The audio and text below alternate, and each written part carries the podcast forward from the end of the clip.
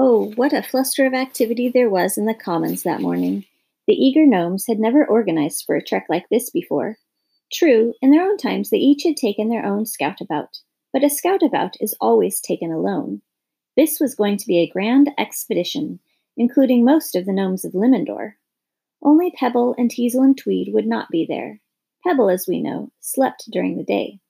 The day before it turned out, after having delivered those mended socks, Teasel and Tweed had gone off on a wool hunting trip.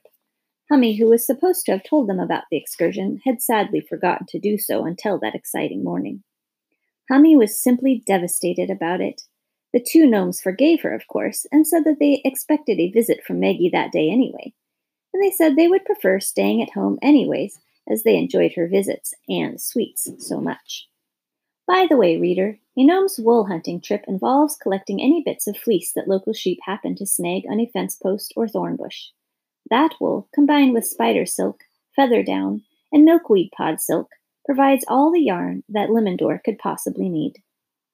As to the expedition, since it involved a group of gnomes who had mm-hmm. been raised to be kind and thoughtful, each gnome who had gathered there had brought not only their own picnic lunch, but also something for everyone else. And we know that a certain gnome in training had brought some treats as well. With Gus's mama's baked goods, my, she baked a lot for Gus, Gilly's full bag of sunflower seeds, Brother Acorn's extra large acorn shell water jug, and Wren's yummy seed cakes, you would think that they planned to be gone for days. It's a good thing that Mossy had thought to bring his wheelbarrow, which Gus, with his youthful zeal, insisted on pushing. It was loaded to the top with the saw and shovel and any extra bulging travel bags. As soon as they had arrived in the commons, who should sweep down among them but Master Crook? Hello, hello, my friends, he said. I was flying off towards home when I decided to return, I realized that I hadn't said thank you and goodbye to you all. Oh, hello, I see also that there are some of you I haven't even met yet. Each one stepped forward. Master Crook, my name is Mossy of the Mossy clan. And my name is Brother Acorn of the Oaken clan. Hello, sir. My name is Gus. I. I am a tall one. Sort of, that is, said the boy rather bravely, quite astonished by the imposing size of the bird. And this is my friend, Mr. Twig Whittle. How do you do? said the bird, nodding his mighty beak at each one. I am most pleased to meet you all, he said with a gravelly voice. when introductions were made and thank yous were said, Brother Acorn added, We are so grateful to you for giving Wren a ride yesterday, Master Crook. Without your having done so, it might have been a long time before we learned about our fallen comrade. Do come back to visit us sometime. You will always be welcome here. Master Crook spread his shiny black wings and lifted into the air. As he spiraled about, he called out, Caw, caw, caw, caw. And his new friends all waved goodbye to him from below. It was agreed that Brother Acorn and Wren would lead the way. They were to be followed by Mossy and Niece and Gus, who had charge of the wheelbarrow. Mr. Twig Whittle walked with Gilly Gnome. Apparently, Gilly, when on his walk, when it, on his scout about many years before, had visited Mr. Twig Whittle's Donsey village, so they had much to talk about. Soon they were off. If one thought about it, all this fuss about the trek, as they called it, was really quite silly.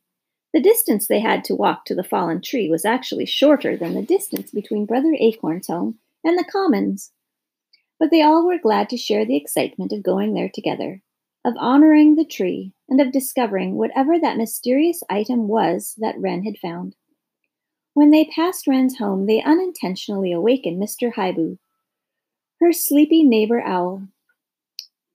At first, his expression was not very nice, but when he saw that the venerable brother Acorn led the parade, he uttered a polite hoo hoo before closing his big eyes. Beyond Wren's tree home, there was not much of a path, so the going was much slower, especially with the wheelbarrow. However, they soon arrived at their destination.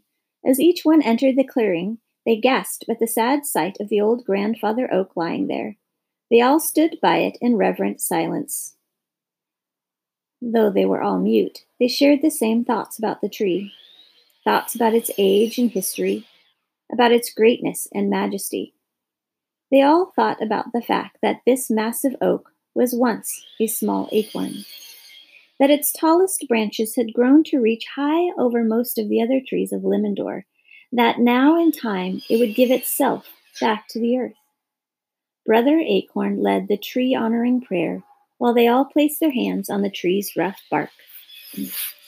Grand tree, we honor your strength. We are grateful for your beauty. Grand tree, we honor your age. We are grateful for your wisdom. Grand tree, we honor your peace. We are grateful for your patience. Grand Tree, we honor your family. We are grateful for your shelter. Grand Tree, we honor your life. This is a traditional gnome verse. Gus was very moved by the respect he saw them give the tree. He had never really thought much about the meaning of a fallen tree before. My, he was learning so much by being with his new friends. After they all honored the fallen tree, Brother Acorn said, Now, Wren, why don't you show us this mystery you found?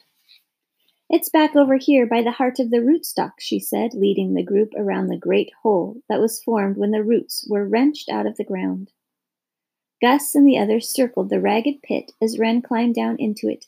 She balanced on an exposed root and pointed out the strange black metal ring and the thick root that had obviously, over the years, grown right through it. See, here it looks like there is another part to this thing that reaches down into the earth, she said. Mossy suggested that she climb up out of the ditch and that they all sit down and have a picnic and discuss what was to be done next. Remember, reader, a daily celebration is one of the rules of Nome, and sharing food is one of their favorite ways to celebrate. In no time at all, they had sat down in a circle on the moss and were sharing the foodstuffs that they had brought. Gus nibbled on a piece of gigantic sunflower seed that he had shared with Meese, while he looked around at all the gnomes.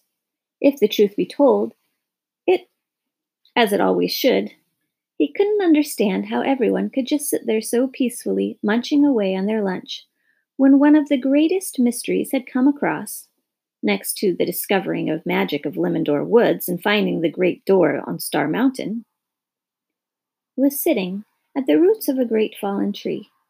He so longed to jump down and quickly start whittling away at the roots and find out, once and for all, what that mysterious thing was. But among the many things Gus was learning, the most challenging lesson of all was patience. So Gus just sat and waited he took deep breaths. He thought about all the possibilities that the strange thing could be, and he waited and waited and waited.